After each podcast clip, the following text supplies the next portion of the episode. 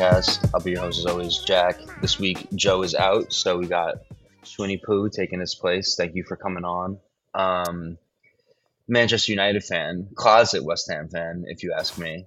But we're recording this directly after the Manchester United Arsenal game, which you could argue West Ham had some kind of say in. How are you feeling? Yeah, I am feeling things.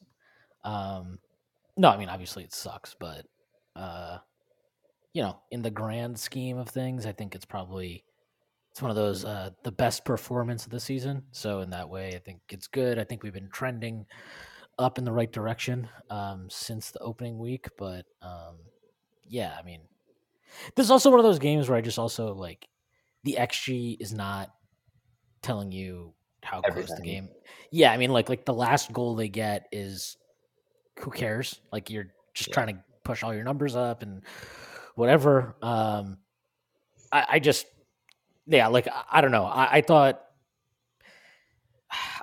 the VAR stuff was whatever. Like I didn't think it was a penalty, so that was the right decision. And then, look, if they say it's offsides. I'll take that at its face. But like, I really don't understand the Rice goal. Like, I don't think that should stand. I don't know if it was Saliba or if it was Gabriel, but he's just like bear hugging Evans and stopping him from getting out there. And like, I don't know. Like, what does he have to do? Like, actually fucking tackle him for that to, you know, does that actually, like, is that what needs to happen for that to be called? And, you know, I don't really understand that. To me, that's like, you just need to call it. And then the third one is, you know, it's a good goal from Arsenal, but like, you know, you push up all your numbers because you're desperate trying to get an equalizer, and that's just what happened. So overall, I think actually like a good performance from United. I think anybody that's still concerned, like, oh, is Casemiro completely washed? Probably shouldn't think that after watching this game. And, you know, I think you got the nice cameo from Højlund, probably really. I mean, the goal that was chalked off for Garnacho, he was really, really good in the build-up there. I thought when he came on, you could see he was really physical. Was it Gabriel was playing on the left, right? Yeah, on the left side of the thing. Yeah, so he was like, you could tell Gabriel was like not – like going from Martial to him, it was a lot harder for him. He was able to back him down a few times and really like use his strength. And look, the kid is 20, so he's – not, I mean, this is obviously you're not buying him for what he is now, but even what he is now, I think, is clearly a massive improvement over whatever we've had at striker over the last 2+ seasons. Yeah, absolutely. Probably since probably since Lukaku, right? I mean, it's probably like the Martial had he had a good season under Ole. The restart season, he was crazy. Yeah, he was really good that year, but like. Since then, he's just not been able to get it together, and he's been hurt all the time now. But yeah, like, so you really are talking about like at least 3 years where you've had just bad striker play. And yeah, you can already see like what he can give you. Obviously, it's way too soon to be like, oh yeah, 100% going to be a success, but definitely a better chance of it than we've had for a while. So yeah, I said it to you before we started that he looks a lot bigger than I thought he was. It was even when he first came on, you mentioned him backing down Saliba. He really got into his body immediately. He did not seem to like that at all, which is big for you guys because I think Ten Hag likes that when a striker can put their back into a center back and bring people into play. Yeah, I mean, he liked Haller, right? Haller is able to do that. Yeah. He's definitely like I think obviously Weghorst couldn't do it, or at least he could do it, but that's all he could do. Like he couldn't actually make anything else happen. But yeah, I mean, you can definitely see like there was a chance Martial had one where he shot and then the rebound went to Rashford, which got blocked. But like, I was thinking in my head, I'm like, if that is Højlund, he has a much better chance of scoring because it falls on his left.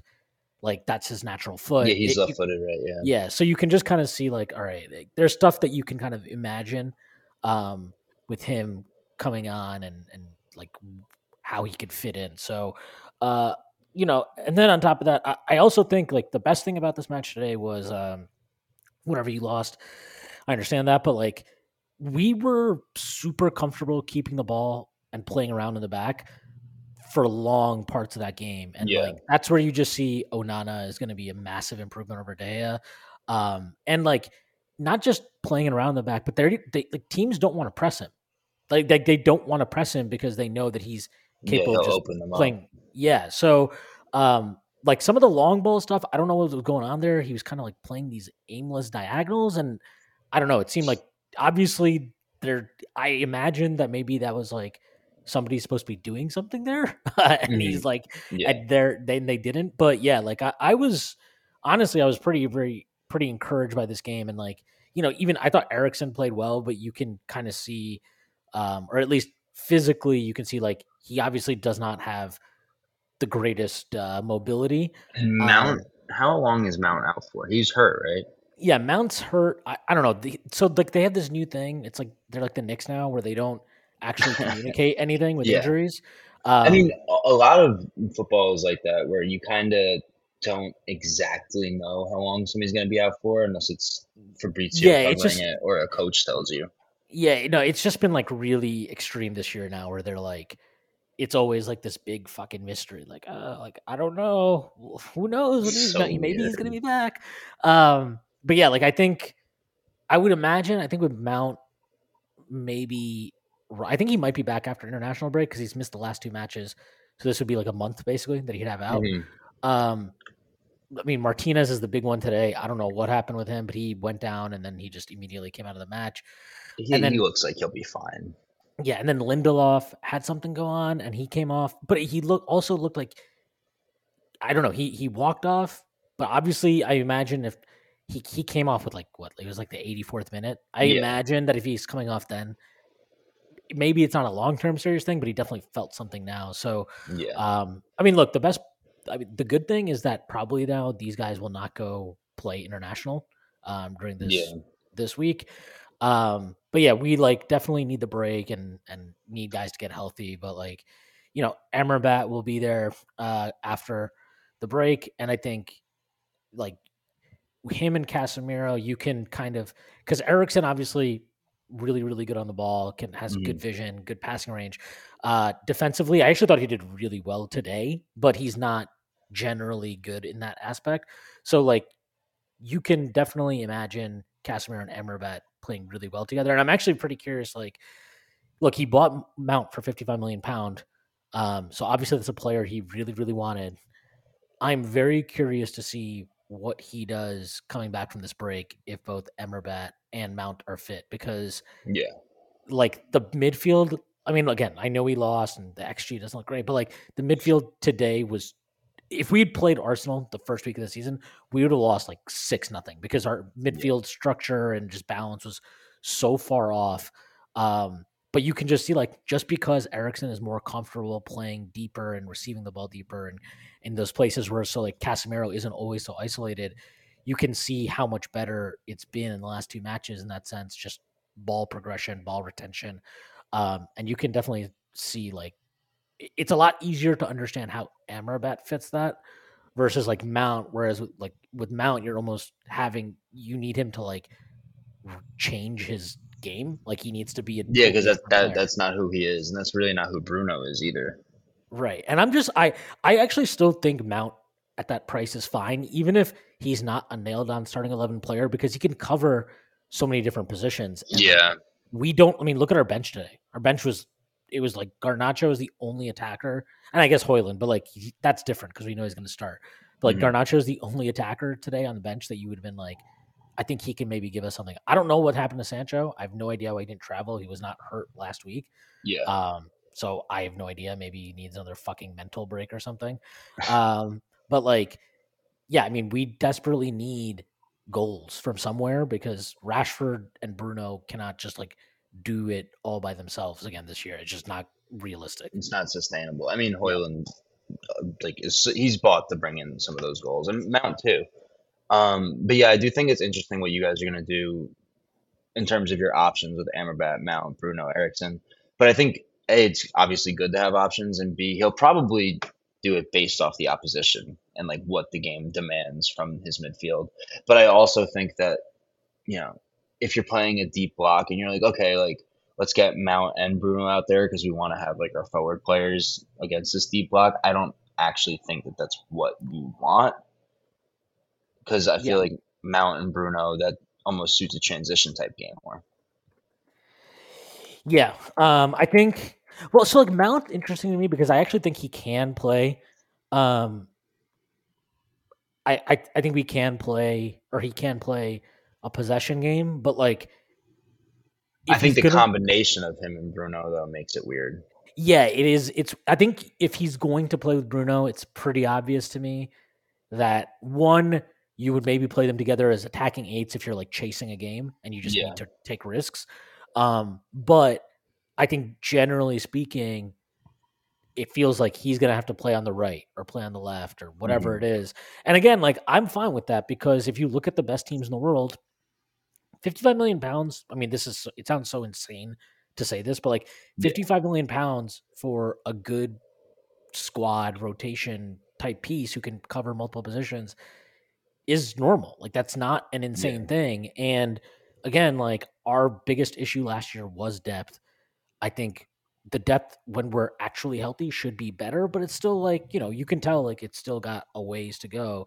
And like, honestly, I just got to say this because whatever, we probably don't need to talk about Manchester United too much more. Than this, but like, but like, I honestly thought the commentary today was insane. And like, I kind of think the entire standard that like Ten Hag is being judged on, it seems so fucking out of whack. Like, they're especially over here on like NBC and stuff. It's so narrative based. It's gross. Well, it's just weird where it's like, oh, like, you know, you look at Arsenal and then you look at United and it just feels like one team has a much clearer idea of what they are. And it's like, yeah, well, I'd hope so because they're fucking 5 years into having Arteta and like the project. And like, you can keep saying like, oh, Ten Hag has spent so much money. He spent so much money. One, like every top club in the world now spends a lot of money. So like, it's what every English club spends a lot of money. Yeah. Just period of the story. And what United have spent is not really to me like so out of whack with anybody else. You know what I mean? It's not like I'm like, oh my God, United have spent so much more than everybody else. It's just, I mean, the, Arsenal was the biggest spenders again this summer. And I think they were last summer too. And like the other thing is too, when he took over, I mean, and this is just a fact, literally everybody, fans of other teams, media people, whatever, were like, oh, like this entire squad, it needs a major overhaul. You know, you could bring in 8, 9, 10 players. And then it's like the Pikachu meme where it's like, oh my God, they're bringing, they're doing it. Yeah. And oh my, they haven't become a title team yet. And it's like, yeah, well, like the base you're starting from was not even close to that. So like, you know, we've talked about this, but I think the most important thing this year, top four, just get it again in the league. Consolidate, be like, be a good team. Hopefully you can make like a decent run in the Champions League. You know, if you get to like, if you can get to the quarterfinals, that would be a good run, I think, in the Champions League for us. But like, the main thing is just solidifying ourselves in the league as a top four team. And then next summer is like, realistically, I mean, that was always going to be to me the summer where if all things go well, that you would invest and invest like the pieces you're investing in should theoretically be pushing you into like, okay, now we are actually a title contender. And like, I mean, I guess my last thought on this game is that I'm like pretty unimpressed with Arsenal. And it feels weird saying that because I thought last year the gulf between us was, especially in the second match at the Emirates, which we lost, like it was 3-2, but they were so much better than us. Like they just controlled the match for basically the entire time. And like to see that and then watching them today, like look, they, obviously if you're an Arsenal fan, you should be happy about winning the match, but like I would be very concerned about this team in terms of like this Havertz thing is a joke. He's terrible. Like he's awful. It's ridiculous that they allowed Arteta to spend that money on him. Well, not just is it to spend the money on him, but like he's also insisting on using him as a midfielder. And he's, I mean, our first goal came from him. Like he turns the ball over, Eriksen plays Rashford in, and like, I mean, I thought that was that he's just such a bad player. I cannot believe the chance that he fluffed right at the start of the match. Like, and you can see it with him too.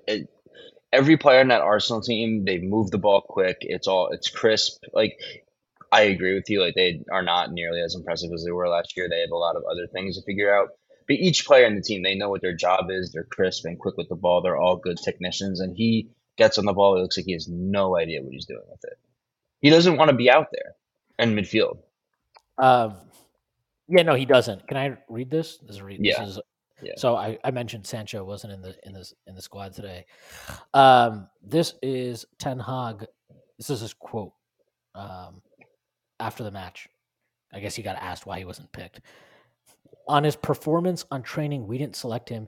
You have to reach the level every day at Manchester United. You can make choices in the front line. So in this game, he wasn't selected. It's not good. Yeah, that is not a very good look. Yeah, it's... Especially considering the window just closed. It's like... This guy, I mean, like, not to pile on with the money stuff, but this is a guy who spent £70 million on. He's not making the squad. It's crazy. Well, it's also crazy. Like, this is the thing that I don't think there is an appreciation for is like, okay, you can say whatever you want about Anthony. That's his buy. He has to own that, whatever, good or bad. That's his guy. But like, Sancho was not his purchase. That's one that he inherited. And like, he's like people like Maguire is not his buy. Like, that's one he has to live with. And like, we're obviously having like the amount we paid Sancho is insane. Like, I think he's on like $300K a week or something. And then obviously Maguire, for a defender, he's very highly paid. He's like 170 or something. He's a clown. He should be worse. Right. And look, we took it like he clearly he's made it pretty, I think, as obvious as it could be that he doesn't rate Maguire especially. And like, Maguire chose to stay. He would not take less to leave. So that's his choice. That's, I understand that. Like, I'm never going to be somebody for taking the money. But then the thing becomes like, then why the fuck is he in the England squad? And with him and Calvin Phillips and Jordan Henderson, because like what you said earlier, that it's kind of nice that like some of these guys picked up Knox and now they'll just be able to hang out. Why am I forgetting the name of your training ground? Carrington Road? Yeah, like, and they'll be able to hang out and like get themselves right, which is also what's nice for us, like about like Bowen and Ward-Prowse not getting picked. But it is frustrating seeing these guys not have their performances validated, I guess, by their national team. Well, the Maguire one is especially ridiculous because like he told him he has to play, right? And then he just keeps picking him, and it's like, well, then what the hell? Like so now you're just full of shit. Mm-hmm. But yeah, like, look, I just think this is a big cleanup job. And part of the reason I was completely fine, like, I thought they overpaid for Casemiro a bit, right? But, like, why I didn't, people are like, oh, he's 30, like, holy shit. Like, one, he is, he's older, but, like, this is a guy who apparently is, like, crazy about taking care of himself. And, like, yes, he starts the season off slowly, but, like, he's, like, a true professional, all that type of shit. And then the other part is, like, you need some type of like been there, done that veteran leader. And Varane is that, sure, but like he's another guy. Yeah, exactly. And again, this is another guy that he inherited and that he just has to like make the best of a bad situation with. Yeah. Because like I'll give it like to Arsenal's credit, when they were like Arteta had to do a big cleanup job too. To their credit, like the Cronkies were willing to pay off certain players to just leave and just get off the books. They're about to buy out Pepe's contract. Yeah, right. And so like United have not done that. And that is not on Erik ten Hag. That is on the Glazers. And like and you can always, people can always say like, oh, the Glazers spend so much money though. Like, how can you blame them? Well, it's like because of shit like this. Because like they, first of all, you've appointed consistently bad people in positions of power to create this situation. And then the other part is like they're very unwilling ever to dip into their own pockets. They've never done it. And so like you have to do shit this year where like because of some FFP concerns, and their unwillingness to put some money into the club themselves, you have to dip into next year's budget effectively already because you want to delay buying Amrabat. Yeah. So, like, it's nice that we got an option instead of an obligation. So that part is good. So you actually get, like, a trial run, I guess, with him this summer or this whole year. But, like, it would have been much – I mean, he was going to cost, like, 25 million euro. So we're basically paying – You're paying extra, 35 million euro. Yeah, we're paying an extra 10 million just because they can't afford to do the 25 this summer. Yeah. So shit like that is just really, really infuriating. But to go back to Arsenal, like, we can probably just end discussing this match on this. But, like, yeah. I just am not – they don't look as good as they did last year. And honestly, they have not looked that good since, like, that sequence of comeback wins they had. It's been a while. Like, I did not think they looked. I think that the insistence with Martinelli is crazy. Why he is playing? They're playing through him so much. He sees so much of the ball. He seems undroppable in Arteta's eyes. It's ridiculous to me. He was great, but overperforming like every analytics set with his finishing last year, and now he's not really doing anything. He got zero joy out of Wan-Bissaka today. Yeah, it was. I'm sure you were watching on Peacock too, but like, if I like just listening to Lasso be like, he was just gushing about it. I'm like, all he's done is get corner kicks. That's all he's done. One of the announcers was like, "It's been a real great battle between them today." It's like it's barely been a battle. Yeah, no, it's not. And actually, it was really funny when they called the penalty at first because like I think Wan-Bissaka was like, dude, it's me. Like, I don't miss that challenge. Like, it doesn't happen. It didn't happen. It was funny. But, like, yeah, the Martinelli thing is crazy. And I will also say, like, I was, like, definitely trolled about Saka before. But generally last year I was like, okay, this kid might be, like, you know, holy shit. Mm. He's taking a while to get going this year. Yeah, he just has not looked good at the start of the year. He hasn't even looked explosive. Like, yeah. Dalot didn't give Dalot a single issue. He didn't do anything today. Yeah, literally nothing. Like, the entire match, he didn't really run at anybody. He just kind of kept coming inside and trying to play little passes, which is cool and all, but, like, didn't cause anybody any real issues. Feels like him and Odegaard are, like, playing on top of each other right now. Yeah. Yeah, absolutely. I think they have some stuff to figure out. And, like, I mean, look, I still think Arsenal will be a top four team, but... they need to make some real significant improvement if they're seriously going to challenge City this year. Because, title, it's just not clicking. And like, look, I mean, half of the problem here, I think, I would like to. Like, I don't understand this inverted obsession that he has. Like, have to have an inverted fullback and then like playing. It's fine if it's Zinchenko or Timber because they're great at it. It makes no sense to try and use number 5 out there. I don't understand that. And then the other thing with them is the Havertz thing, I think, is ridiculous. It's holding them back. And then the game that it was Fulham that they drew. Yeah. Why didn't he start Nketiah? I don't understand that. But anyway, I don't want to talk about Arsenal anymore, honestly. Yeah. Good for them. They can enjoy Declan Rice. They missed Jesus so much. That was actually another hilarious thing that they said at the end of this broadcast. It was like, oh, you can see how much they missed Jesus. Yeah, oh, they missed him so much. And I'm like, yeah, dude, they missed him so much that they went to shit when he got back last year. Yeah, like, whatever. But I actually thought when you were talking about how much money top clubs spend on, like, depth pieces and stuff like that, I think that's really true for any club that has any ambition of competing in England. Because when you were saying that, I was thinking about our squad. We just spent $20 million on a center back who's effectively going to be cover for Kehrer and Zuma, Mavropanos. And if one of those two gets benched for him, that's a 30 million pound center back on the bench. He was an Arsenal. He was originally an Arsenal. He was an Arsenal kid. Yeah. Apparently, he was one of the best center backs in the Bundesliga last year. So we'll see. I watched his highlights because I haven't watched him at Stuttgart, obviously. Yeah. I watched his highlights when he signed. He's a joke. Like, the way he plays is insane. There's like, he's like nutmegging people. He's like, he looks like Declan Rice playing center back. It's crazy. I'm sure that Moyes isn't going to let him nutmeg people on his own third, but we'll see. That might be one that Moyes will beat it out of him. Yeah, tries to iron that out of his game. Yeah, but then especially I was thinking behind the striker, We have Fornals, who cost us $25 million. Benrahma cost us $30 million. Kudus just cost us $38 million. Paqueta, $51 million. Bowen, $20 million. That's a... can you imagine telling somebody, 6 years ago, that's how much money West Ham would have spent just on attackers? And that's the whole squad. And then on top of that, we were looking to loan to buy Ekatike for 35 million euros to play behind Antonio. So it's just the way that the game is now, for better or for worse. Yeah, I just thought that was interesting thinking about that.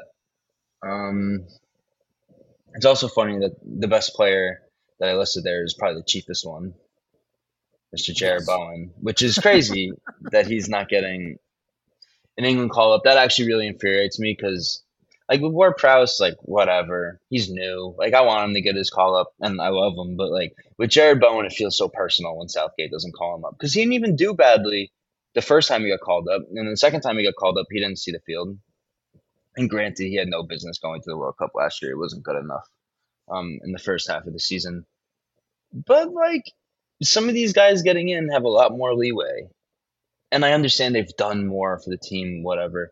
But, you can't pick Calvin Phillips. And he's like, well, I want to have 2 6s in the squad. You're playing Ukraine in, I don't know, is it Nations League or Euro qualifiers, whatever. I never know what the hell it is. Yeah, they're playing Ukraine in the Nations League, and they're playing Scotland in a friendly. You don't need to bring two true number 6s with you and Jordan Henderson because he can kind of play there. That was his reasoning on bringing those guys. Who cares, man? You bring Scotland in a friendly. Just give players caps who deserve them, but whatever. We're on 10 points. We are above Arsenal, which is cool. What is Arsenal? Oh, but you have a better goal difference? Yeah. Because, we just score more goals, better defensively, better all-around team. I actually want to ask you what you think about this. So our fans the last few games have continuously chanted, "Are you watching Declan Rice?" Yes, I saw that. Maybe. I hope he is watching. Yeah, I think he had to be watching on Friday. Yeah, there's nothing else going on, right? I think the Rice transfer is just good for everybody. It's good for everybody involved, but it's fun to act like we would have signed these players and that he betrayed us, and it's this whole thing. Well, that's the thing is I think Rice is really good, but I hate actually rare good no new thing tweet was he said someone you can be West Ham without Rice. You don't need Rice. Yeah, no, I saw that. Yeah. And that was actually I was yeah, that's 100% the correct take. Whereas like you can't keep a 100 million pound player because West Ham need to diversify the investment basically. So they you guys got Alvarez, you got Kudus, and you got JWP. Ward-Prowse. Yeah, Ward-Prowse out of that. And I don't even know what was the fees. Well, Alvarez was 35, right? Alvarez was 32, Rising to 35. Ward-Prowse is 27 to 30, and then Kudus is 34 to 38 or something like that. Yeah. So you basically got three players for one. And functionally for West Ham, is Edson Alvarez going to be is he as good as Declan Rice? No. But functionally for West Ham, I don't think he's been spectacular. He's... Right. I don't think the gap is that big.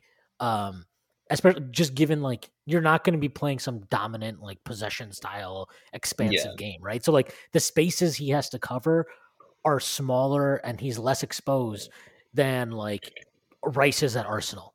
So when your entire system is generally covering, there's not as many gaps to begin with. So you don't need a Declan Rice because you don't need the best DM in the league, right? You need a good DM, and then you can take that the money and be okay, well, now we can get an assist machine, right? We can get James Ward-Prowse, the best set piece guy in the league. And I think also just when you give him space to play the ball into, like, he's got a good pass. He's been great. I really underestimated him. It's actually, at this point, it's kind of a bit on every single podcast since he signed. I've apologized to him. So it's just my apology to him again, because he's a lot better than I gave him credit for. Just in my head, it was like, I was like, we're getting like a Mark Noble, like in the Twilight Years level athlete. Like, obviously he's not that, but he's such a good passer of the ball. He just uses it well. And that's the big thing about him and Alvarez, is that it's always the right decision. Yeah. With the ball. And then with Kudus, like, signing a player like that, you're probably looking to make profit again. And he's somebody who fits us extremely well with the way he plays. And it's almost like Moneyball, where it's like you replace Rice in the aggregate. So you replace his ball carrying with Kudus. You replace like intangibles and like sideways passing ability with James Ward-Prowse. And then you replace the ball winning with Alvarez. And now you kind of have him. Well, yeah. And I think Kudus too, like, he just gives you another dribbler. Like, we needed someone with pace who could run at people. Right, because otherwise it's just like, it's just Bowen, really, right? Like, I know Benrahma has been, he's been better this year from what I've seen. I can't talk about that guy. He's been better this year from what I've seen, but like, you don't get the sense that like defenders are like, oh shit, fucking. Because he's fat now, dude. Yeah. No, I watched like his full, like, a video of his full day where he was so skinny and like shifty and like would move in and out of space. He's just so chubby now, bro. Which I understand is like, you had to get bigger for the Premier League, but it's like, you remember when like Mitch went from like 200 to 240, and then broke his foot, and then he came back down to like 225, and it was fine. That's like where Benrahma is at, like 260 right now. Yeah, like I think with and yeah, I mean, look, I don't know, Kudus, has he can play on the left, right? But I know that's not his like preferred. I don't think he can play. I mean, like, maybe we'll try him on the left. I want to say, I mean, I didn't look at it, but I want to say Joe might have looked at his transfer market and was like, according to transfer market, he's never played on the left wing one time, which is that was always my biggest question with the Kudus transfer, is where it's like, okay, well, where is he gonna play? That's why, like I said to you, I would try Bowen as a 9 at some point, because I really think that he has a lot to offer there, and you can keep Paqueta in the middle and then throw Kudus out on the right. It's just hard when like Bowen's in this crazy form in to, like, that right wing position. Be like, okay, now play striker. And well, Antonio started the season. Yeah, we'll get thrashed against City, and then he'll change it. Is what'll happen. Yeah, I mean, it'll be interesting, because like, I just think the way you guys are set up.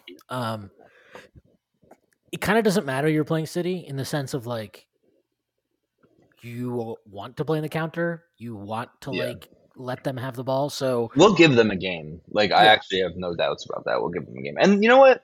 The other thing I was thinking about is how I'm coping 2 weeks in advance. They have to drop points at some point.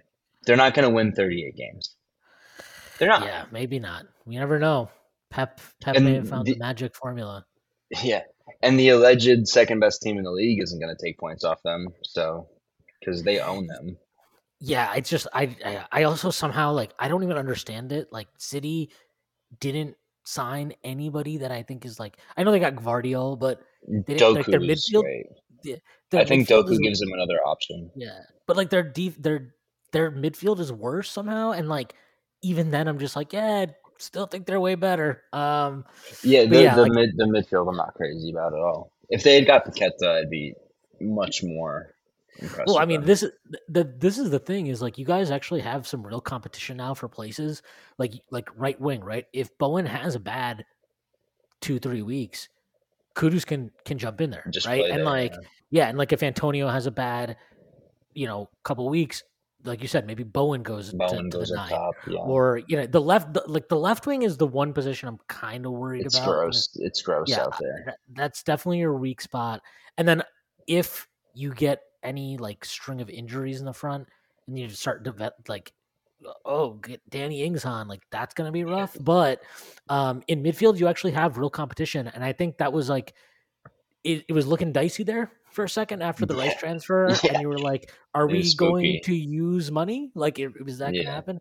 But now you have, like, you've got Souček, Ward-Prowse, Kudus, Paqueta, and Alvarez. And, like, that's 5. I mean, obviously, they're not all the same. Yeah. But when you're picking 3, like, you've actually got, you can make that options. Work. yeah, you've got real options. And so, you know, I thought West Ham did well with the money. I wish they had gotten a little bit more business done, because I really think this squad is like a fullback, a right back especially would have helped a lot, and a left winger or like a striker. One of those two positions I thought would have been really good, because Antonio, like, I know can be like, when he sucks, he really sucks.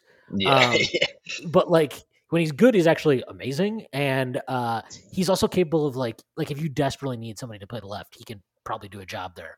But like if you don't even have that option right now, really, because it's like you really were gonna put Ings up top, like no, because that's what I want to say about Ings is he's brought on Ings twice in games where we're like trying to see a game out, and he's brought him on twice, and both times we've like lost kind of the grip of the game a little bit. The first time was Bournemouth, and we completely let go of the rope, and they equalized. The second time was Luton Town, and it was like back and forth. And he did all right he was terrible against Bournemouth. He did all right. But the thing is, he has to start trusting Mubama, because David Moyes specifically was categorically, we will not loan you. Like, we want you here. So it's like, if you want him to be a part of the squad, and, you know, I understand we scrambled for a striker the last 5 days of the window. Said was in fucking Brazil, and almost had a fee agreed with Corinthians or Yuri Alberto or whatever the hell. But they asked for a 40% sell-on clause. You believe that? That's a crazy clause. 40% is a lot. So that's why it fell apart, I'm pretty sure. But, so now, look, you don't get a striker in. This is, this kid's chance, really, because Antonio's not going to play every game. Ings sucks. That's the reality of it. At one point or another, enough is going to have to be enough. And, you know, Bowen can play there, which I'm completely fine with, especially with Kudus. Like, you let Bowen play there, and you get probably your three best attackers on the pitch all together in places that they're generally comfortable. But Mubama needs minutes, man. Can I read the Arteta quote to you? Yeah. About Havertz? Yeah. I said to Havertz, things are hard at the beginning. When I met my wife, at the beginning, it was hard to conquer. What the hell is he talking about? It was hard. It was hard. I had to try and message her and go. And at the end, when she says, yes, we can be together, it's beautiful. Like, what is this quote, man? Dude. He just also said not only is that a quote, first of all, so no wonder he's cool with 5 playing for him, because he's conquering his wife. That's insane. But this is how he's coaching his players. This is the great Coach Teta that all these players cannot gush about. You can't be telling Declan Rice things like that. That guy is a demon. Him and Company had a good one yesterday. So, they were down 2-1, right, to Tottenham. Yeah.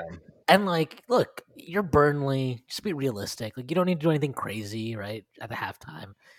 At halftime, he changes his entire formation, starts playing with 2 wingbacks, and, they just get destroyed. They scored 3 goals in the first 20 minutes of the second half. And I'm just like you guys, you're not. These bald managers, man. It's nothing. Stop trying to be Pep. Like, you're not Pep. You don't need to be Pep. Like, don't try. Don't even try it. I mean, at least with company is learning. Like, I get it. Yeah. It's his first time in the top flight. It's fine. But Arteta's just like, dude, what? Like, I just can't.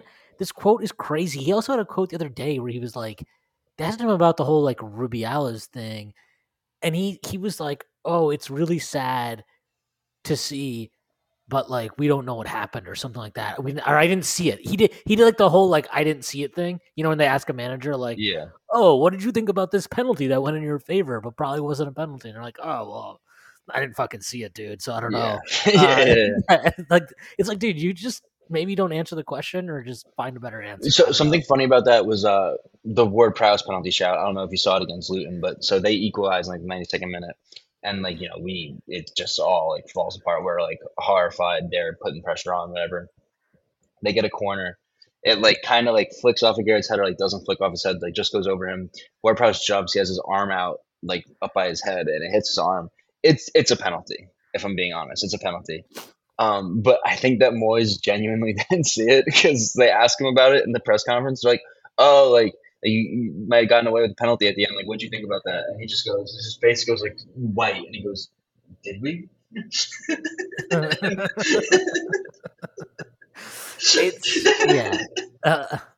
But I think West Ham are fine. And I'm happy that Areola is like playing now. Like it's not this weird. Yeah, he's a little shaky recently, but he'll get it together. Yeah, and like also just like, dude, it's fine. If he's shaky, then you need to find that out. Like you need to just like live with it because Fabianski is just not fucking it, dude. Like he's and Ariel is on way too much money a week to be sitting again this year. Like that's the other thing is like you gave the goalkeeper like $100,000 a week. Like you have to justify that at some point. Well, and it's also just like, dude, Fabianski's been like a good servant to the club and all that shit, but like. Like the time, his time is over. He's not. He was not even an average keeper last year. And like, if you're not an average keeper, then who cares? That's fine. Just go with the guy who's better. But yeah, I think Areola. At least you'll find out, right? He's either good enough or he won't be good enough, and then you'll know. But yeah, I am pretty worried about the right back thing with Coufal. Like I genuinely really like him, and that was a great little piece of business, but like he's played too many matches now, and like he's completely burnt out. He and if the other thing about him is like not only has he been burnt, he's had some injury problems recently where he he'll miss a month here or there. Just on the ball, it's not where it needs to be. It's like he gets the ball. He does the same little touch where he brings it into his path and he turns the face forward. He looks around. He doesn't know what to do. He chips the ball down the line. He's so lucky that Jared Bowen and Michail Antonio play in front of him because 90% of the players in this league, you just give him the ball away. Yeah, he's not – I don't know. I also feel like he's like 28 now, 29? It's like 31. He's 31. Yeah. So like, I feel like when I watch him this year, and when I watched him even towards the end of last year, I felt like he was starting to make decisions with and without the ball that were being influenced by like him being very aware that he is at an athletic disadvantage now. Yeah, a lot of Premier League wingers. Yeah. And once you're in that position, like it's dangerous because I would very vividly watch this with Gary Neville his last year at United. He literally quit after a match against West Ham on Boxing Day. But like you could, I'm not. He's and Coufal is nowhere. Did he really? Near. He retired in the middle of the season, dude. It was that bad though. Like he was just like his quote after it is. Why does Carragher never bring that up? He brings up the Valencia stuff all the time. He never brings up him just mailing it. Dude, it was he can't talk about Neville as a player because it's not really a comparison between them. But like yeah, he basically was just like that's it. I don't think anyone, like I can't do it anymore. But like I don't think Coufal is obviously anywhere. He's not there yet. Yeah, he's not done, but he is like feeling it, and it probably is going to hurt in the middle of the season when you're going to be playing Europa, and then you have the entire like that December schedule into January is always brutal for every team. Like I'm very worried about that part of it, but I think the best thing for West Ham is getting these points on the board early. And so, like, what did you guys end up with last year? 40 points, something like that, right? 30, it was 37, 38, something like whatever it was. Yeah. But like, I think if you can get to like 20 by November, like October. If you can do it by like mid-October, then you'll be really like pretty comfortable, and it will probably help you make a deeper cup run. And really, you the other thing is that you can bring Kehrer back into the mix at right back. The thing that skeeves me out is that if Moyes wants to try, because he wants to be more tactically versatile, that's like what all of the summer targets have told me. Like between like if it's like Kudus being able to play multiple positions, or like Mavropanos, we have another center back option. I mean, we were trying to get Kostic on deadline day to play wing back. The one that got away. Yeah, twice. But. Has he even been playing? We went to Juve, right? No, yeah. So the team, both teams, and the player all wanted the move to happen on deadline day, and it doesn't happen. I don't understand that, but whatever. Like it's cool. I think he would have been really good for us, but it's fine. And he would have given us another option on the left instead of Said and them. But honestly, three left footers behind the striker kind of gives me the ick, so it's fine. But in terms of right wing back, like Carrera's not going to play wing back. Like Coufal at wing back, the athleticism isn't there. And then Ben Johnson, he's never been that great of a wing back in the first place. And it's, I don't know what his deal is. He's got to figure it out. He needs to leave, man. What is he? He's 21 now. He's still pretty young, right? 22. Yeah. Like he has not played a lot over the last couple of years. And this is like the time in your career you need to be playing. He needs to get out. He should have left this summer. And honestly, West Ham should have just sold him. That would have been pure profit sale also, right? He's an academy player. And it's obvious Moyes doesn't rate him.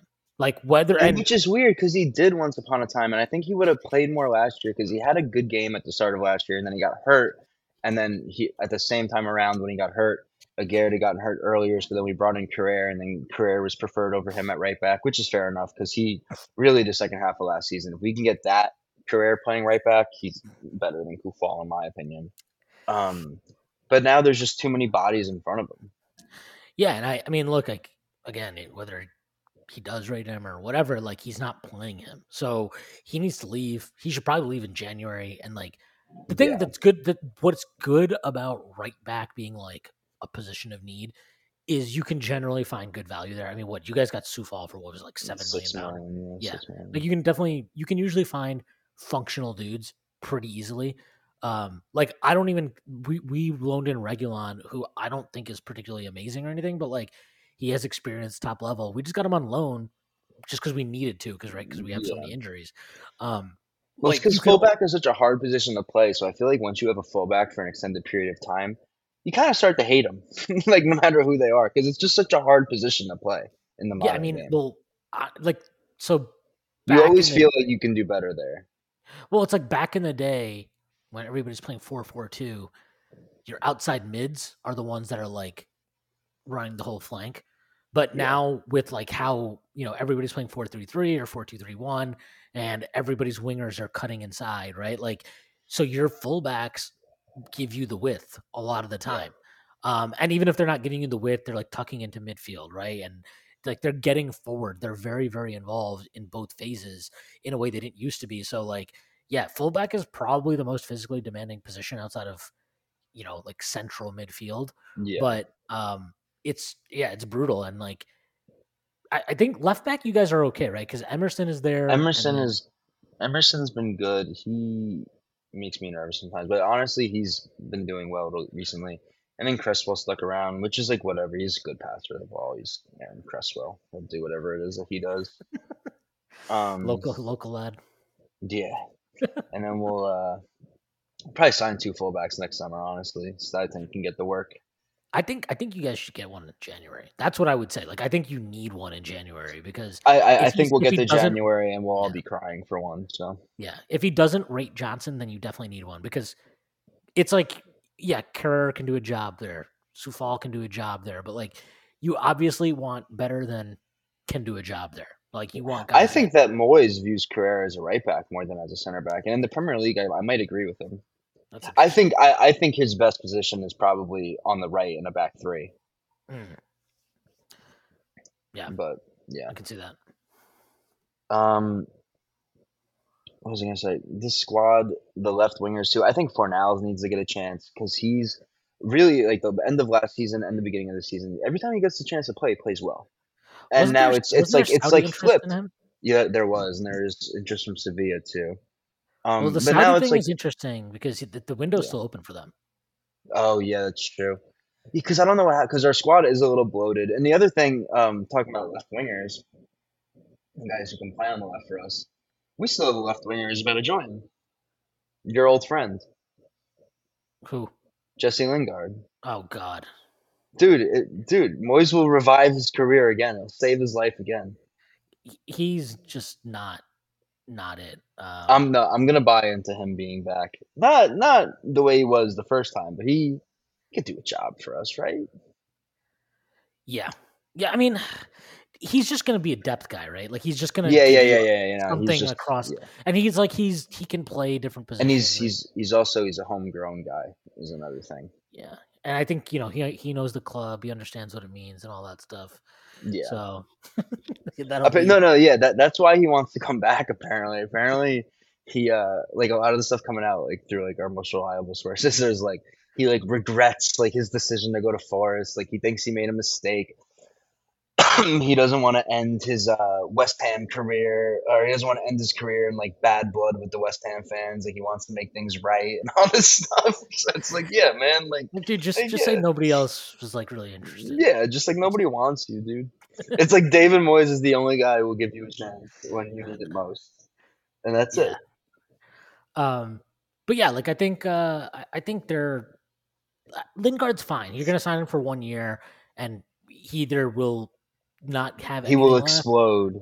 Yeah, he'll either not have anything left or he'll play well. And either way, like if he sucks, well, it's just a year. If he's good, yeah, he's coming. We'll figure it out. Yeah, we'll figure out if we want to bring you back next summer, if it makes sense, or if you're going to do us again and then leave. Yeah. He's going to go to Forest again. Yeah, so I think that's fine. But yeah, I think like honestly, looking at this team, I think they're pretty well stocked. And like, I think center back is good. I think central midfield is good. I would say like. I know the Maguire thing didn't happen. I do feel like Maguire, like one more center back would be okay. But I think even with that, with what you have, you're fine. Yeah, I think especially the midfield, if Zuma can generally keep himself fit. Yeah. The midfield is solid. We talked about that, and I think your right wing is good. Like you're in a really good spot there. Striker is. You have better right wingers than a lot of teams in this league. Yeah, you have probably better right wingers than United do. Absolutely. And then your striker is. You know, we'll see. Antonio will be good for like 3 months, and then he'll probably be terrible for 4 months, and then he'll come back and score the winner in Dublin in the Europa League final, and everybody will love him. But like, I do think the fullbacks really just it just feels like you need new blood there. It feels like you've had these guys for a little bit. And this is how we always operate with our fullbacks, though. It's every year. It's these guys have been around forever. We need to get younger. We need somebody new. And then, you know, every like 2 or 3 years, we'll sign like an Emerson. And it's just like, you need to bring it's all stopgaps. Yeah, Masuaku, man, bring him back. Bring him home. Everybody loves him. Now, I think that this fan base would have killed him at one point. Then he stopped playing, and it's like, oh, I love this guy. Yeah. And he scored the goal against Chelsea. And I was like, all right, man, like, sign it. Off you go. But yeah, I'm honestly really intrigued to see how Mavropanos does, because I don't know when he's going to get his chance. Apparently Lingard's going to be signed before the City game. He might be on the bench. He'll come in and score a winner. But yeah, it's really weird with Fornals, because it used to be where Moyes was like, Fornals is undroppable, and like we can't drop him, and like Benrahma is unplayable, and now Benrahma is undroppable, and Fornals he talked about him in a press conference. He was like, sometimes you watch Pablo and we're like, what are you doing? And it's like, dude, he's so weird about players in his press conferences. But actually, one thing I did want to say to you about Benrahma is I saw someone compare him to Antony and like the way that they play, and I actually really agree with that in terms of like getting us up the pitch and that kind of thing. Yeah, and I mean, like, I gotta being dog shit, not being able to be their man. Yeah, I'm actually like kind of. I think Antony's actually been.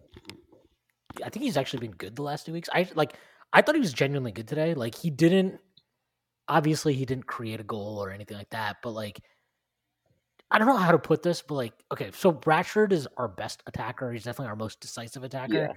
Yeah. And that's great because we suck at scoring goals. Like our end product has not been good, but general play, like the general ability to hold possession, keep it in the attacking third, combine, all that type of stuff. That's not really what Rashford does well. And like, then you watch Antony and you're like, okay, well, he doesn't score any goals, which is bad. But then you like, what? Yeah. But you watch him and you're like, okay, they actually are able to move the ball up the pitch on the right-hand side. And he can actually receive the ball with his back to goal under pressure, which Rashford can't do at all.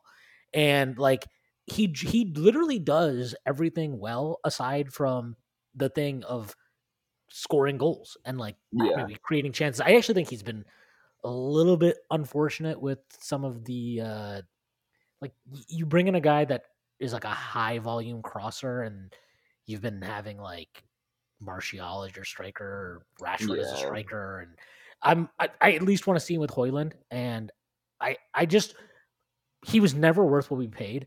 But I think, like, and this is the thing that people have done. They did this to Maguire too, right? Where it's like, okay, once you've paid the fee, it's done. So, like, I don't really understand the point of continuously using. Yeah, like, it's done. So now what can he do? And I'm actually, like, kind of encouraged by what I've seen from Anthony in the last, I would say, 2-3 weeks. And in general, like, I also just like that he, whatever his issues are in terms of, like, how he's playing as in the attacking third or anything like that. I like that his work rate is really good. I think he's like always pretty disciplined defensively. He's probably the best attacker we have in terms of pressing and understanding his different pressing triggers.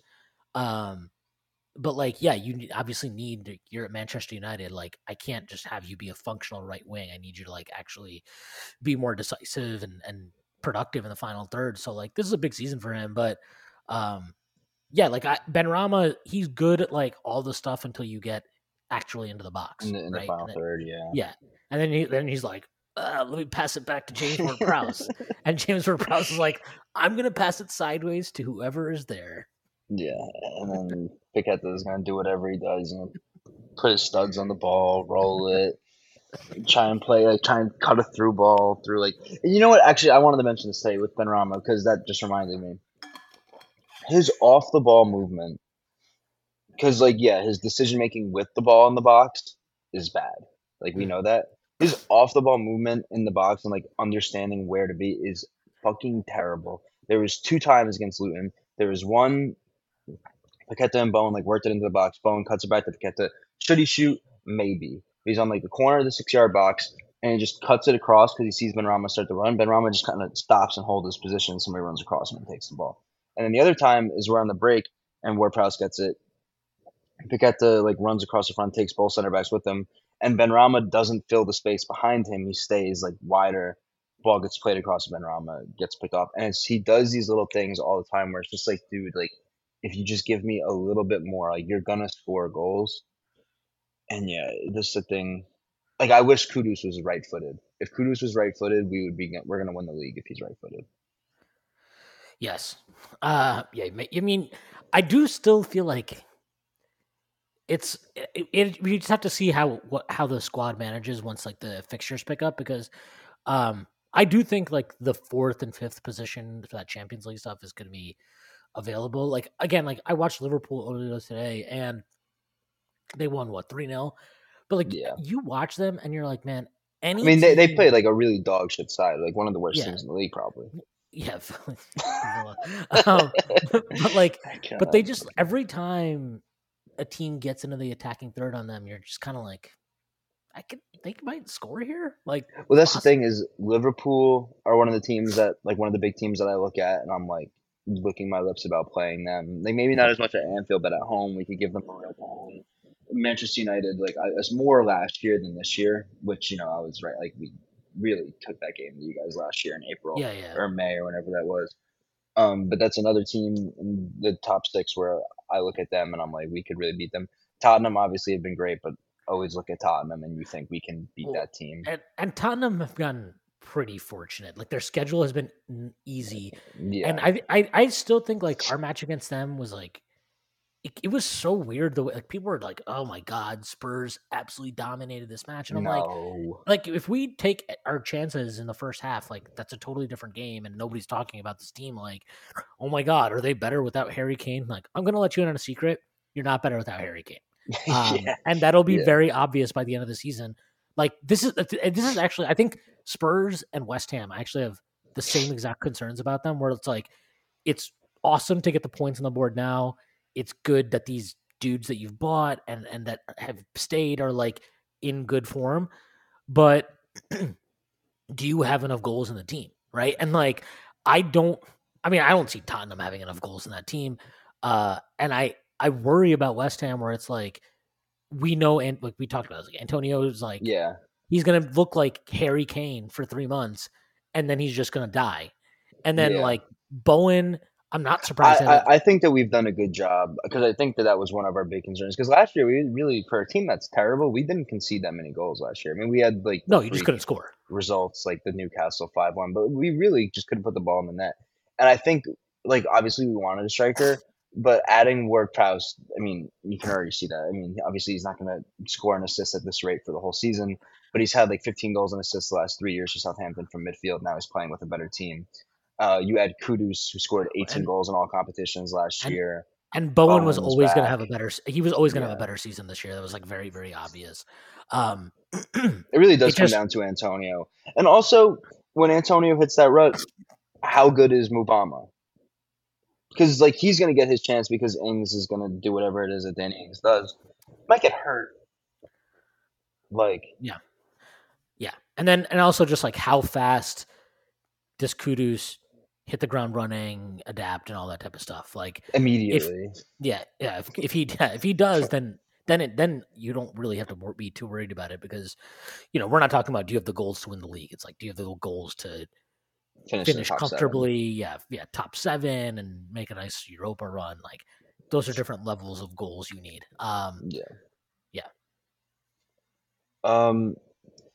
Well, that's actually interesting. If you had to, because.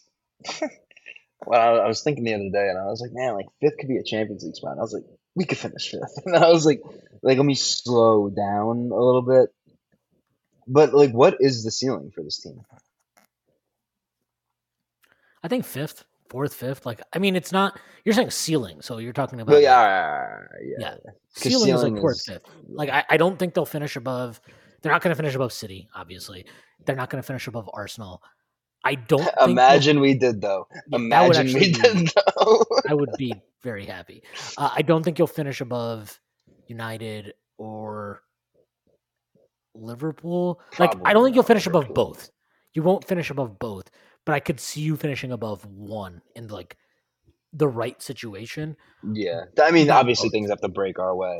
Yeah, not both. So like, I think that's. Really where it's at. I think you can definitely finish above Spurs.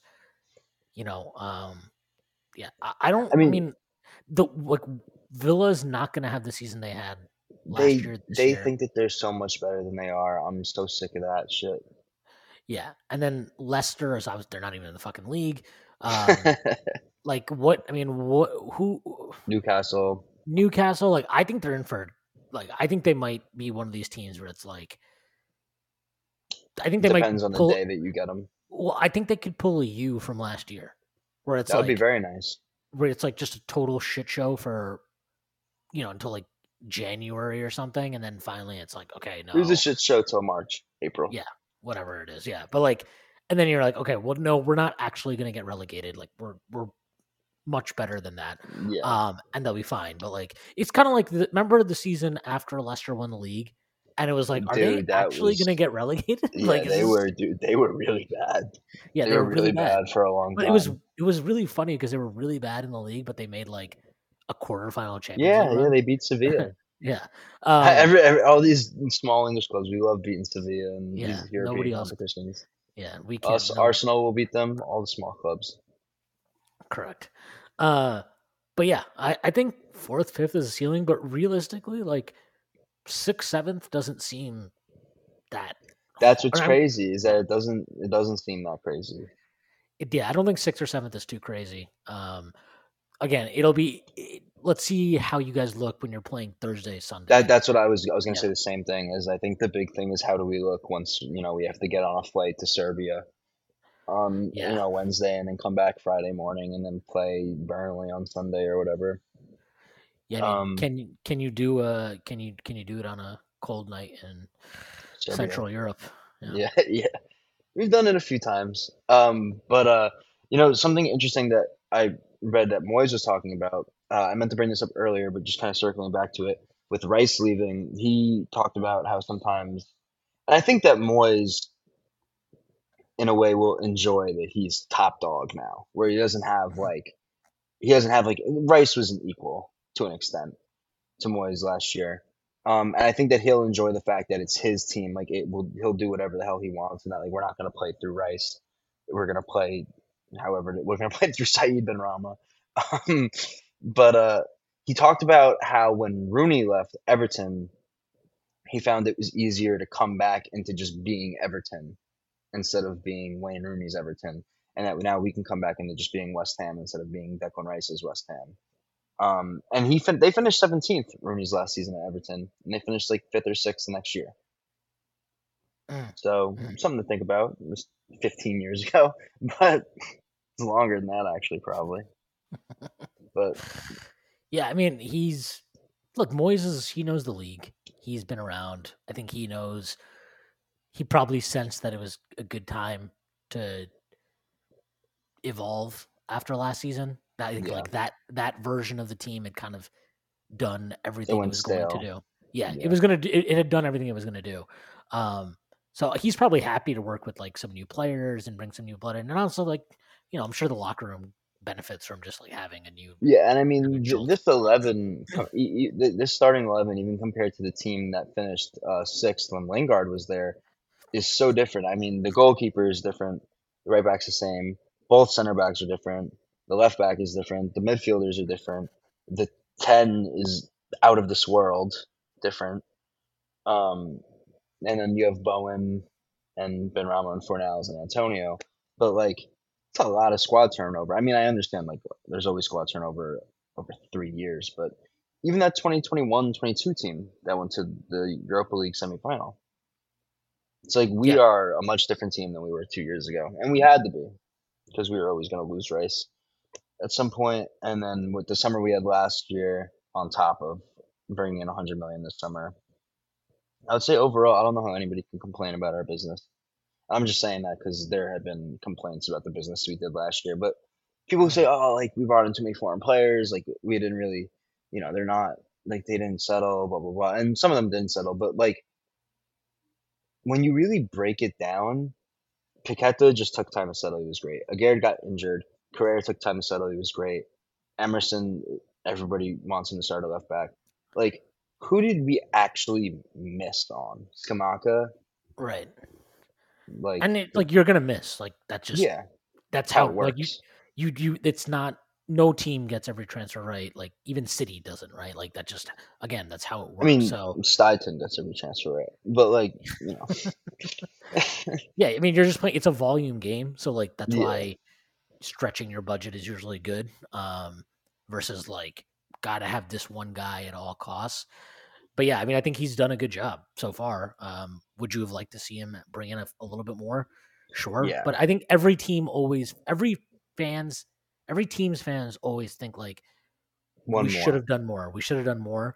But realistically, like, I think you guys had a very solid summer. You brought in two midfielders, or three midfielders, really, if you want to include Kudus as one. And then you brought in a center back. You sold Rice for the fee that he should have been sold for. And so, like, I think overall, would you have another left winger, another fullback? Sure, those would have been nice. But this was good. This was definitely and I think positive. In a way it's good for us because after we brought in so many new faces last summer, I think it's good for us to just have 4 new faces, like an amount that you can really live with and, like, stomach, whereas last year it was double that. Or it might have even been 9. No, I think it was just 8 last summer. Or was it 9? I don't remember. But whatever it was, bringing 8 or 9 new players last summer, and then it takes so much time for it to settle and all get gelled. I think it'll be good for us to have a little bit more continuity, especially because, Alvarez and Ward-Prowse, it's an entirely new midfield. And they complement each other really well, but I'm sure there's going to be growing pains at some point. And that's okay. Yep. I agree. But yeah, I think that's good for today. Thank you for coming on. Appreciate it. And Joe cannot be relied upon, apparently. No, I'm sure he's away this weekend. He's living his best life. Yeah, he's celebrating Labor Day as a student.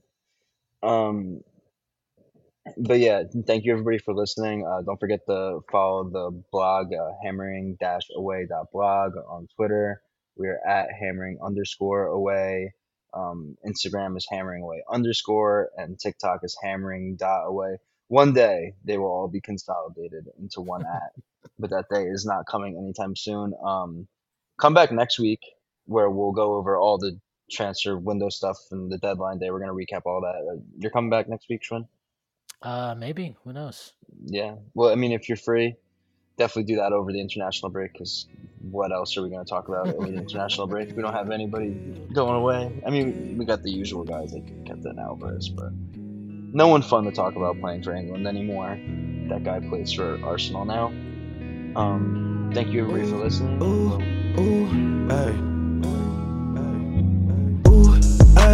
I just wanna ride in a ray. Shawty, let me paint all in her face. Your body might need a diamond ring.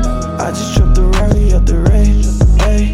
Do not give a fuck about the place. Money see you stacking in it. Money see you stacking in it. I just wanna Rari in a ray. Rolling the day, can we be okay? Got money today. In my blood, now we looking straight. Got 40 up guns. Get through the dubs, cause you niggas ain't not working on yours. Really so cool, cause we doing it to me. Stop talking to my shorties, I'm talking to my team. I hit you in the morning, right now I'm with the beast. This Henny got me yawning, I think it down to sleep. This Henny got me yawning, I think it down to sleep. I-95, you down the ride, you better slide. Hop on the whip, better step on my side. Cause it's how it vibes, your wave, wash my wave tide. Don't trip, now you might slip slide. Cause I drip sauce and I drip fly. And I lean back when I whip ride. I the way to infinity. Fuck with my team, they fuck up my vicinity. This shit going crazy, bumping our shit from Mass Miami. Down the highway and I'm dressing my jammies. One on the street is a commie and dually. My nigga named Rico, he strapped with a truly. We blasting the shots of you acting a foolie. You striving for perfection. Don't you know you perfectly imperfect, nigga? You worth it, nigga. I kick flip and I flip shit. I'm a wordsmith, nigga. You switch shit and I will Smith and Wesson, niggas. I'm a Fresh Prince, don't check it, nigga. I breathe deep, I'm testing niggas. Go check your mate, it's nighttime and you will look today. I might take your queen, but that was yesterday. And I off your pawns and leave your ass to lay. Cause I'm the realest king to ever play. And I'm a black king, word up to my black skin. And I run shit cause I'm African. You don't gotta tell me I am the man.